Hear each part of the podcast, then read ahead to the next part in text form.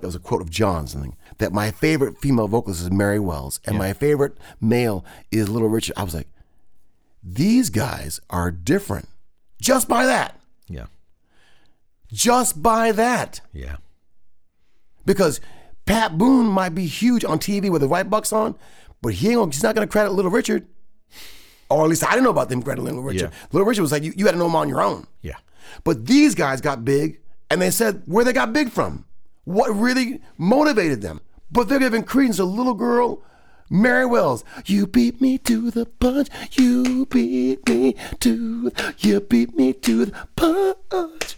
Oh oh oh oh. You beat me to the. You know what I mean? She was badass. Yeah. And well, the Beatles promoted Motown. But that's in the what UK. I'm telling you, man. Yeah. That was highly unusual. Yeah, it was. Highly. Yeah. So even for just that, I go, I take my hat off to these cats. I like these cats.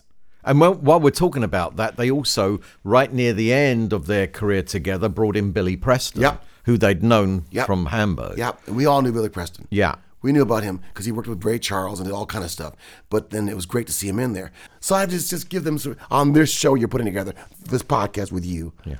Um, I have really have to go out on the limb to say thank you, cats, for like opening the doors and the windows to what we knew in America as the pioneers and founders of this music. Yeah. That you gave the, the respect and the, and the flashlight and the love to it to kind of go, oh, it's it's okay. And even to the point of you guys saying you would not play a show if if if, if it was segregated. Yeah. You wouldn't play it. Absolutely. See what I mean? But those are big things. Yeah, the we don't Gator talk Bowl in about. Florida, they refused. But we don't talk about it. Yeah. They stood up at a time when little girls were, were bombed in churches, Yeah. when dogs on national TV would be s- would be sicking and sucking on, biting on people. Yeah. You know what I mean? Yeah. At a, a real tension highs. Yeah. But when they took a stand like that, it's like, we like these guys. That's what opened doors for Muhammad Ali. Now I want to meet these cats and hang out and, Yeah. and fool around and lay down when I knock your ass out and all that kind of behavior, which was like for the black community was like very endearing. Yeah. Yeah. So I had to just let you know. Yeah, because they did gi- give credit where it was due. It they wasn't. really it did. wasn't just music. Yeah. It was music. Yeah. And the hair and the swag. Yeah. But that they stood up. Yeah. That was what was beautiful at a time when I think the good Lord made them at the right time to bring some love to it because we sure needed it. Yeah. How were they regarded within the black community, Good, though? good. Okay. Because there'd be like melodies that black people would dig on, Yeah. you know, and and and, and the songs were everywhere. Then you heard even songs like uh, "Hey Jude," could- which could get on your nerves after a point. But McCartney, to his credit, and what he learned from Little Richard was so believable in what he was trying to put. Yeah, yeah, yeah, yeah. On the ending of those records. Yeah. that you could you could get behind him. Wasn't nobody else white doing that. Right. Really?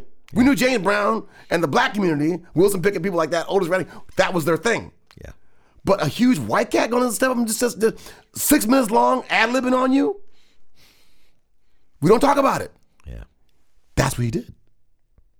And we had to go, okay. Because he's taking the page right out of black music. Bam, right in your face. Yeah. Every ad lib you could think of was right on that record. Oh yeah. See what I mean? Yeah. Why do I keep going on about this? Because it's so rare. Yeah. Okay, let me go back. I'm up in my cottage. My grandpa had a cottage way up in upper Michigan. It was a beautiful little cottage. My my mom's side of the family, we all go up there and just party. That's where I learned my, my music because I'm way away from the world. And what would come on the radio would be like sacred. Now, a song came on the radio that would change time. It's called Twist and Shout by the Isley, Isley Brothers Brothers. and it was so badass, it would stop time. Even my grandma would stop cooking. She might be frying the fish the grandpa would catch, and they just have to. Listen. It was a new sound, Yeah. and they have to listen to this. And my uncle Travis, Uncle Edgar, the twins, Mary, they listened to it. We all be transfixed by it. We knew it was some new music. Speed forward. Once the Beatles took hold, what did they come out with? But damn, twist and shout. Yeah. You know what I'm saying to you? I know. But damn, twist that now we knew. But now they're going, shake it up, baby. Now, shake it up, baby. A twist and shout. Uh, uh, twist the- uh, uh, come on, come on, come on, come on, come on. Right like Ozzy had put down, but more swag on the drum side of it. And Jen and Lennon all horse on it. Yeah. I say, see what I mean? These people love some black music. Oh God, yeah. So that's what I'm trying to tell you. That's a, that's a hookup in this country because we may not like the black music in the country, but we like the Beatles, so we'll take it from them. Yeah. And they were smart enough to give it to us and give credit back. That's what I'm loving. That that circle. I have to keep speaking about it. To hear more of this interview, go to Buskin with the Beatles on Patreon. That's www.patreon.com